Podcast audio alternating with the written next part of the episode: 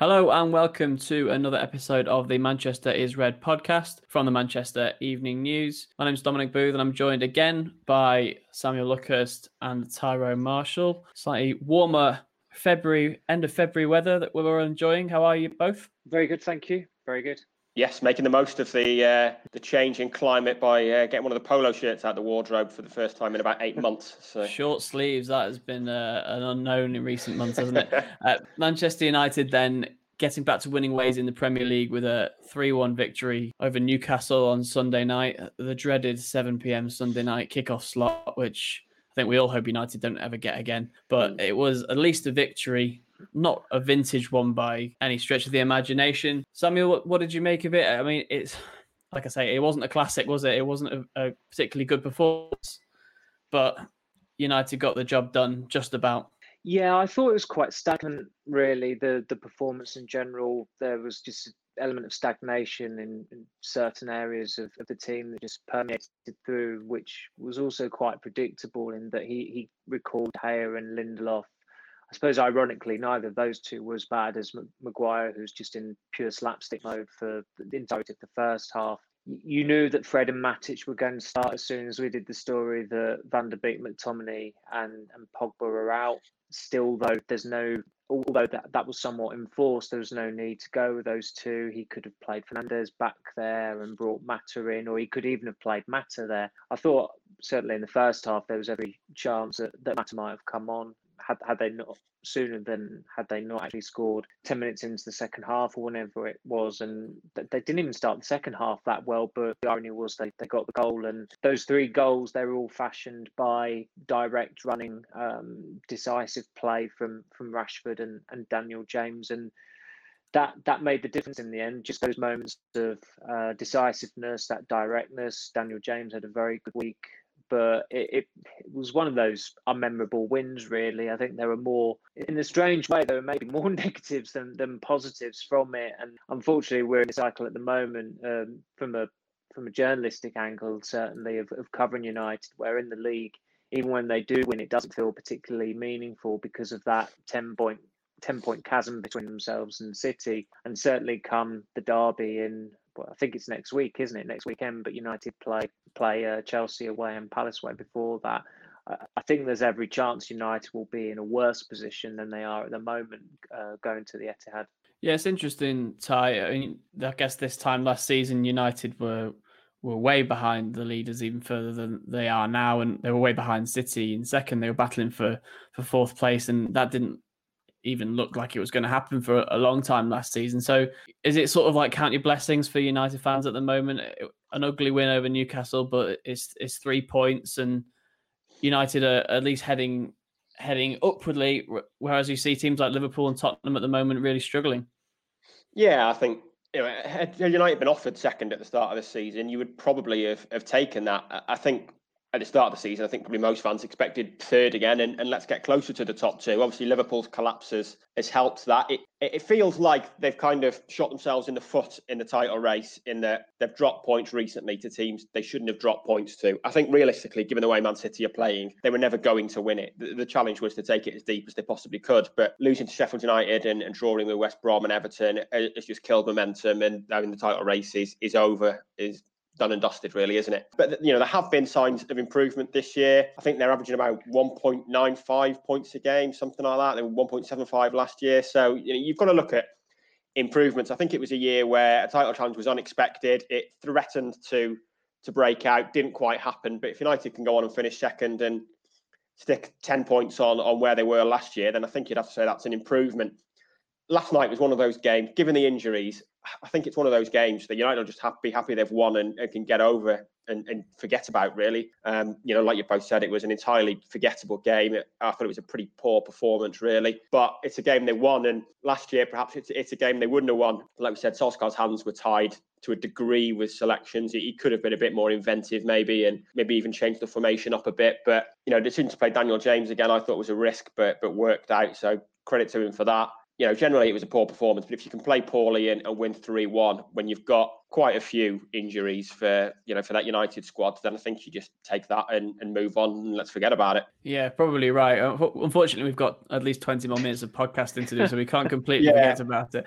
Well, um, I said um, that until we were five minutes in. I did think I've gone a bit early there. So uh, you might have, yeah. You might, stick with us, listeners. We will talk about more exciting matters. We absolutely promise. Uh, let's let's talk about the the midfield, Samuel. You mentioned Fred and Matic were obviously enforced selections in that position with Pogba, Van der Beek, uh, and McTominay all ruled out. It did hamstring United a little bit. It was obviously a game where he wouldn't have played two defensive-minded midfielders had everyone else been available. But could Solskjaer have done something different? Play Juan Mata there. Bruno Fernandes could have played deeper, changed the system or something like that. It, it just seemed to it seemed to really keep them keep them penned in when Newcastle pressed in that first half. Fred and Matic were both overrun, really. Yeah, as as I alluded to earlier, he could have been more inventive with with his thinking there. I think everybody knew that those two were going to start in midfield because there weren't many other alternatives. But there, there were there were auxiliary options. Certainly, Fernandes was one. Uh, Mata would have been a bit bit unorthodox and hasn't played an awful lot recently. But you you'd rather have him there against a team like Newcastle than Matic and Fred. Fred's a very important player for United. I maintain that. I don't think he's been playing particularly well of late. It was quite amusing in the second half that he he had a shot with his right foot, which went exactly where you thought it would go. And Harry Maguire just his his sole reaction to it was pass, and I think that's probably what most people would be screaming at Fred whenever he shapes up to shoot or, or has a shot. So I suppose there's some sympathy with Matic and Fred in that when you pair them in a game like that, you're not really doing them any favours. It's different when you're pairing them against Manchester City, which is what Solskjaer did last season when they won 2 0 at Old Trafford. That, that had absolute merit. That was in a 3 5 2 system as well. So, yeah, it's it just went as predictably as expected, really.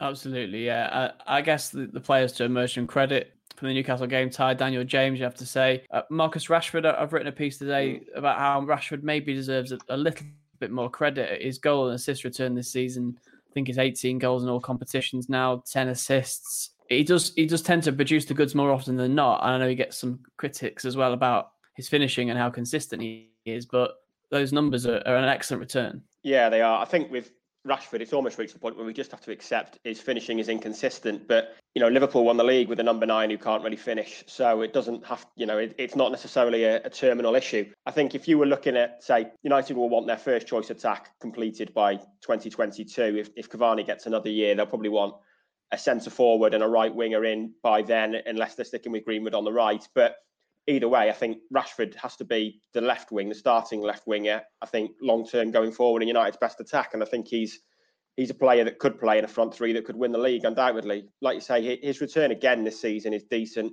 40 goals across the last two seasons, and he did miss a couple of months last year with injury. So, you know, he's doing well, and I think him, uh, Solskjaer named him, Greenwood, and Martial as players who haven't had great seasons. Um, when he spoke to the Sunday papers on on Friday last week, and that's probably fair. But I think the fact that Rashford's probably not having a great season, but still produced 18 goals, shows that he can still influence games when he's not playing brilliantly. Whereas Martial's not having a great season and just becomes completely anonymous and, and doesn't influence the game at all. So I think, you know, to Rashford's credit, he, he can have a bad game, but he won't go missing. He will find a way to influence games. He missed two sitters against Real Sociedad last week, but was still calm enough and composed enough to, to take the third chance when it came. Um, so I think you know, there's just got to be an acceptance that his finishing isn't ruthless. It's probably never going to be ruthless to the extent of, of Cavani's, but that doesn't mean he, he can't not have a role in in that United side. And I think he's he's undoubtedly the best left winger in that squad. I think you need to keep him on the left rather than shunting him around to, to the centre and the right. I think he just needs to, to be settled into that left wing role now. And I think James's emergence on the right is is probably a bonus in, in that regard, really, and gives a bit more competition. So, yeah, you know, I think he's he's probably not having as good a season as he did last year generally, but the fact he can still produce the goods and come up with goals and assists when he's not playing well is, a very much a positive for him, I think. Yeah, absolutely. And, and I guess the spotlight then Samuel goes on to Martial. It's like that Andy Cole debate that used to exist at United. At least Rashford is getting into the positions, and if he gets into positions often enough, he'll score the chances like Cole used to do. Martial doesn't seem to be even getting into the positions at the moment. He, he just looks completely bereft of of confidence, of ideas, of a spark. Uh, I mean, what what's going on there? It's, it's a strange one for fans to, to fathom. I can tell you, Martial is never going to be as good a striker for United as, as Andy Cole was. um, with with Cole, he, he did he must have taken probably two and a half years to really get going at United. And I remember the cup final in '96, how just just forlorn he was. It looked like he was having a nervous breakdown. But then, just kind of at the start of '97, '98 season, he, he caught fire and he was he was brilliant after then until um, he went to Blackburn. But with Martial, he's he's been at the club for nearly six years. He's 26 this year, I think honestly, that you might as well have had a planted a tree up front against Newcastle. You'd probably got more movement, and that was the problem. You could hear what Solskjaer was saying to Martial. He was having to tell him when to move um, in the first half when they had a counter attack with Daniel James, and Martial was loitering by the halfway line inexplicably. Had he actually kept up with James, he probably would have got on the end to a cross he drilled in towards the near post that Darlow gathered. In the second half, Solskjaer was saying um, some movement, uh, and and then he I think he said he said movement, but he asked for it in general. But then he said specifically Anto because he felt Martial wasn't giving him enough movement. And it is getting to the point where I think we're in danger of feeling sorry for Martial because Solskjaer should not be starting him. Uh, it's doing more harm than good. It, there was no rhyme or reason for starting him against Newcastle. I suspected he was always going to stay on for the second half because Solskjaer clearly just doesn't want to make substitutions when United aren't losing at half time, which it's a strange way of looking at it because I think more proactive managers have justified substitutions they've made at halftime when they're not necessarily trailing. Van, Van Gaal did it a number of times. Mourinho did it a number of times, and Solskjaer turned it around at Southampton, West Ham by making halftime changes. But you shouldn't necessarily have to be losing. Sometimes you could be. I mean, the Southampton game is a great example, the away one. That United's performance in that first half was actually pretty good, but they ended up making the two changes at half time. One of them enforced with De Gea coming off. Yet yesterday, I'd have said the first half performance was worse. And he doesn't make a change purely because it's 1 1. But with Martial, it's just it's a lost cause at the moment. Uh, he's last season, which was a very good season that he had, and probably didn't get enough credit for it, uh, just looks like an anomaly now. Uh, just just complete freak that he, somehow operated very well as a number nine. The problem with Martial is that you, he has to be indulged. And it wasn't a coincidence that hours after he had his contract extended in December 2018, his agent said, oh, I'm pessimistic about a new term altogether, though. And then, of course, 38 days later, because they've changed manager, he does sign an entirely new contract. But when Ibrahimovic came in, Martial reacted badly uh, because he had the number nine taken off him. When Alexis Sanchez came in, uh, he reacted badly because he wasn't on the left wing anymore. When he has his nose put out of joint, he does not have the resilience to cope with it. And Cavani was seemingly hired, or sorry, recruited as a player to play back up to Martial just to support him lo and behold, he's shown him exactly what a specialist striker looks like. Martial hasn't responded well to it at all. And we're in the situation that whenever Cavani is fit and available, he starts now. And I need to look it up because it's it's better to just get the actual stats rather than doing them off the top of my head. But Dave Hughes, who of course people know as the, scouting writer, um, tweeted earlier that in terms of pressing, because obviously everyone associates Cavani as an aggressive presser, and Martial isn't that. Cavani per 90 minutes he attempts 14 presses. In the attacking third, it's 7.89. Martial's attempted presses per 90 minutes are 8.89, and in the attacking third, it's 5.95. And Martial, of course, is nearly nine years younger than Cavani. He should, by just pure logic, be more energetic, uh, show more alacrity, but he doesn't. Cavani looks younger, Cavani looks fitter, and you look at the attitude of James against Newcastle. If if Martial had that attitude and had that running, he would be a world beater. But that's been an issue pretty much since his second season at United that he doesn't always have the applications go with the ability. And I think we're just going to be in that situation with Martial for as long as he's at United. And you look at the situation with United and the number nine there at the moment, they, they want to keep Cavani for a second season. I think that's probably the very most they're going to get out of him two years. Then they're going to need a long term number nine. So Martial really is kind of you're looking at it now, and he's possibly on trial over the next 15 months to to, to ensure he stays at United because he's not going to oust Rashford. I think something would have to go badly wrong with Rashford, Martial to get in ahead of him on the left. Martial, like Rashford, treats the right wing as, as the graveyard slot. He doesn't want to play there. He sees himself as a number nine. But clearly, uh, Solskjaer, in pursuing Erling Haaland last year, his admiration of Harry Kane, the signing of Cavani, to a lesser extent, getting Ighalo in on loan has some very severe doubts that Martial can hack it there. And I don't think it's just severe doubts anymore. I just don't think he's a number nine, which is a big problem for United when their first choice striker is a 34 year old who hasn't started anywhere near as much as Martial this season, but has as many goals as him. Yeah, as, Samuel alluded to there, Ty, you know, we could be facing a situation where we're asking what what happens with Martial's future, and, and as Samuel also alluded to, Solskjaer has indulged him. You know, he, he didn't replace Romelu Lukaku. Obviously, gave him Martial the number nine shirt back. I think there's been there's been countless times when Solskjaer stuck with him in the side, when maybe other managers may have may have dropped him. Do you see Martial's long term future at Old Trafford, or is this is this non a non recoverable situation? I wouldn't say it's non-recoverable just yet, but I think there's got to be significant concerns. I'm not sure he's the long-term answer at centre forward, and I don't think he's any better than Rashford on the left. So I don't think there's an obvious starting role for him. So I guess it's up to him whether he is willing to, to knuckle down and, and provide competition for places, which you'd probably have to question on, on what we've seen so far, whether that's really a role that, that suits him. There was there was a moment in the second half, not long before he came off last night, where you can kind of see why Solskjaer wants to stick with him when I think he got the ball wide on the right had the strength to. It was under quite a bit of pressure from Isaac Hayden, who's you know a pretty physical defensive midfielder. He had the the strength to hold him off, poised to run away from him, then slip the ball past Ciaran Clark quite smartly, and brought a save from um, Karl Darlow, and it was it, it was it was surprising and it, you know, it was yeah. a moment that made you go, "Oh, where did that come from?" Because it was so out of character. What we saw from the rest of the 70 minutes, you know, well, what summed his performance up really was letting a simple pass from Matic go under his studs late in the first. I was going to mention that. Yeah, I was yeah. going to mention that exact moment. You know, that's that was what summed up his performance. Yet this from nowhere was just, you know, it just it completely came out of nowhere. And it kind of it took me aback because of what had come before. There had been no sign that Martial was going to produce something like that. Then all of a sudden, there it was. It was kind of, you know, it was everything you'd probably want from a number nine: the skill to beat a man, the strength to hold a man off. And in that moment, you can maybe see why Solskjaer thinks there's there's some raw ingredients to work with here. But you know, like Samuel said, he, he's 25, approaching 26, and sooner or later, you just have to accept that it's it's not really going to work. He's you know, he, he's maybe something of a streaky striker in that last season, certainly post lockdown, he, he had a really good spell. The front three were all having a good spell. But this year, it's, it's just not happened for him. He's been inconsistent for most of the season. And I do, I'm, I'm not sure there's a starting role. Well, I'm certain there's not a starting role for him in that team.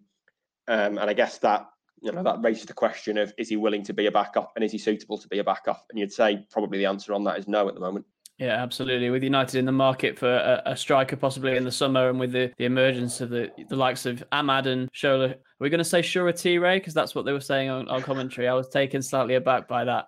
We need to get some sort of consensus on on Shola's uh, surname, but he was a positive that he was given his debut, the young 17 year old against Newcastle. Obviously, only just got a couple of minutes at the end, but against the team uh, from the city where he's from, he's obviously impressed Samuel a huge amount in the in the under 23s and in the under 18s before that, always playing a, a few years um, ahead of himself. Is this a, is this another young young talent off the conveyor belt, or is it maybe time to be a little bit patient with with a player like this?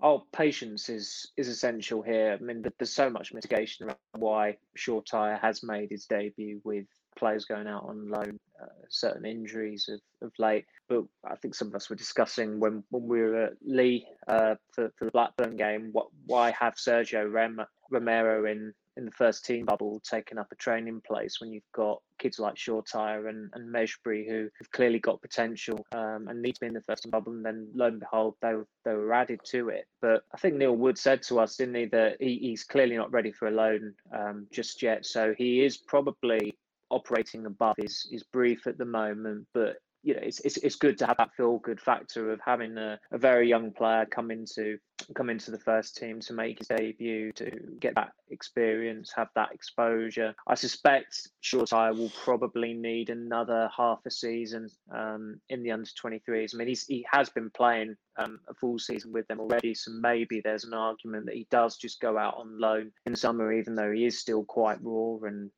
um, I mean, United they don't just take these decisions on the whim with with teenagers in terms of when they go out on loan. There are so many things that are factored into it. I mean, even just not playing but being around the first team is is something that Nicky Butt uh, told me uh, is, is something that they, they you know they, they, value an awful lot. So sometimes it works, sometimes it doesn't. I think he told me that in relation to James Garner and Dylan Levitt last year when neither of them went out on loan. It seemed like they should have gone out on loan, and in hindsight, they probably should have as well. Um, and of course, they have done this season. But with Shoretire, he's for, for those of us who've watched him at academy level or, or reserve level, he is an exciting player. United were very, very happy to brief last year that he'd agreed um, a contract because there was an awful lot of interest across Europe. He was one of those players who had an awful lot of prominence at such a young age. A little bit like Angel Gomes, you knew who he was when he was only 14 years of age. So there's always got to be an element of patience with with players like that because, as we've seen with Gomes, even though he's doing very well at Boavista, it doesn't necessarily always work out at United. And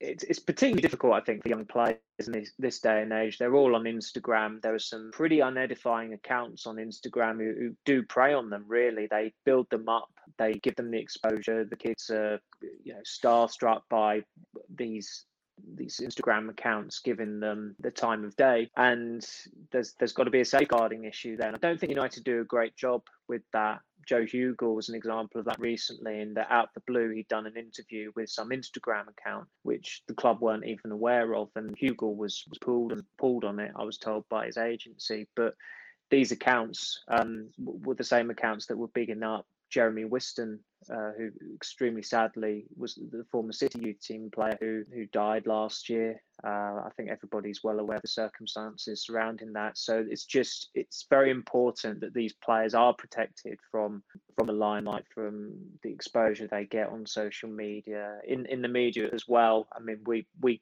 probably cover the academy more than any other outlet on the planet, and I include the United website um, with that as well. But it's it's going to be an important time for Shoretire now. Now that obviously, I mean, you can only imagine the Google referrals yesterday when he did make his debut. Yeah, certainly a huge amount of attention, and I guess for for the sake of a couple of minutes performance, and is is absolutely right not to to overhype a, a young player like that. And then you've got Amad as well, uh, Ty, who who maybe the situation is slightly different for with a 37 potential 37 million pound fee that United may pay for him. United have got a, a game uh, this Thursday night. It's dead rubber, if you like, really, in the Europa League second leg against Real Sociedad. But Solskjaer said that it is possibly too early for for Amad and Shoretire to to start that game. Do you understand that sort of the care and and, and the gentle approach maybe that Solskjaer is taking with with uh, with the youngsters? Maybe Amad, you might say different. He, he maybe deserves to start.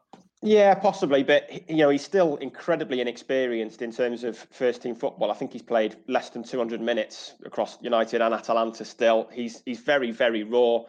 We've got to remember he's just moved to a new country. He's only 18. It's probably you know there's an awful lot going on for him at the moment, and I think it's probably the sensible approach not to throw him in. Um, you know the the tie is as good as over, but Real Sociedad aren't just going to turn up and let an 18 year old come on and play 90 minutes and do some tricks against them. Uh, you know, I think that they won't take kindly to the presence of an 18 year old being on the pitch and you know making his first start. It would be a serious test for him. You can't imagine if he was on the right up against Nacho Monreal and started doing a few step overs. You know, you can't imagine that's going to go down particularly well with someone as experienced as Nacho Monreal. So you know, I think it would be a risk to start him. You know, he's certainly getting closer, I guess, but considering there is a hell of a lot of excitement about him, and a lot of that is because of that potential 37 million pound fee.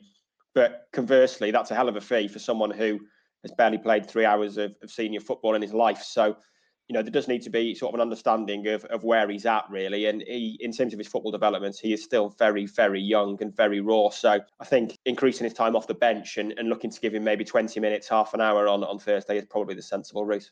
Yeah, it could be a Ronaldo versus Bolton situation with a million stepovers when he, he made his United debut. Stands out in my memory. Um, what sort of team then, Samuel, can we expect for the, the Real Sociedad game? I guess an, another chance for Solskjaer to maybe build the confidence of his fringe players. The midfield again might be an issue if if there are injuries there, but I guess Dean Henderson and Eric Bailly will be keen for another chance to press their cases for regular first team football. I just thought that Tuanzebe and, and Williams, it's a tie that's safe to to play both of them. Uh, Telles will, will come in at left back, but given that it is 4 0, I don't really see the harm in, in, bringing Williams in. He's not had enough enough playing time. Uh, he certainly wanted to go on loan in January, but as soon as they sold Timothy Fosu-Mensah, that, that just wasn't going to happen. And Tuanzebe needs to get his confidence back up as well. I mean, Harry Maguire doesn't necessarily deserve a rest after the weekend, but when you actually look at his overall playing time this season, they, they need to be careful there. They've, there's an element of luck with it, but also United's injury record this season has been extremely good. So the medical department are clearly doing something right there. And Maguire, I think he's started every Premier League game since he joined the club.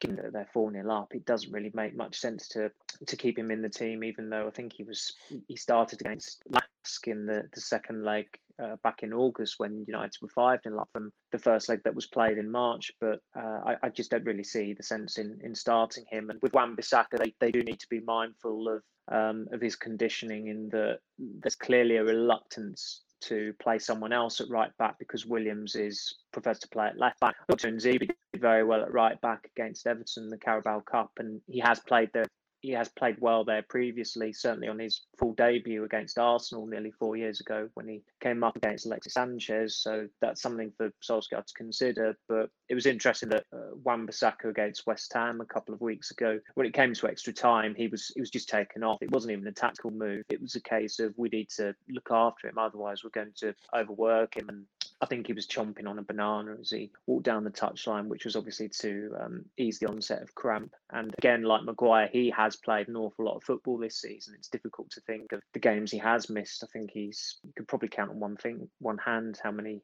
how many games he's missed this season. Uh, in terms of the midfield, I really wouldn't want to predict what what he's going to go with there. That that's dependent on a lot of things. Uh, I think Matic and Fred again would be quite demoralising for just about everyone who's watching. There's I, I completely take what Ty said about Amad. I think it it does make sense to ease him in, not not throw him in too too quickly. But there is an element of Solskjaer maybe being a bit of a spoil sport and not starting kids when you are 4 0 up in a in a European knockout tie, and it does seem all but over. Uh, but with the Chelsea game on Sunday, it's it's difficult to to envisage what what attack he will go with because do you do you, I mean logically Greenwood would come back in, but you'd think Greenwood should be starting against Chelsea because there's just absolutely no way he can justify starting Martial again. And maybe this is a game that Martial has to start in because there's no pressure. Um, Sociedad's defending is you know very very obliging for for attackers so maybe that's the game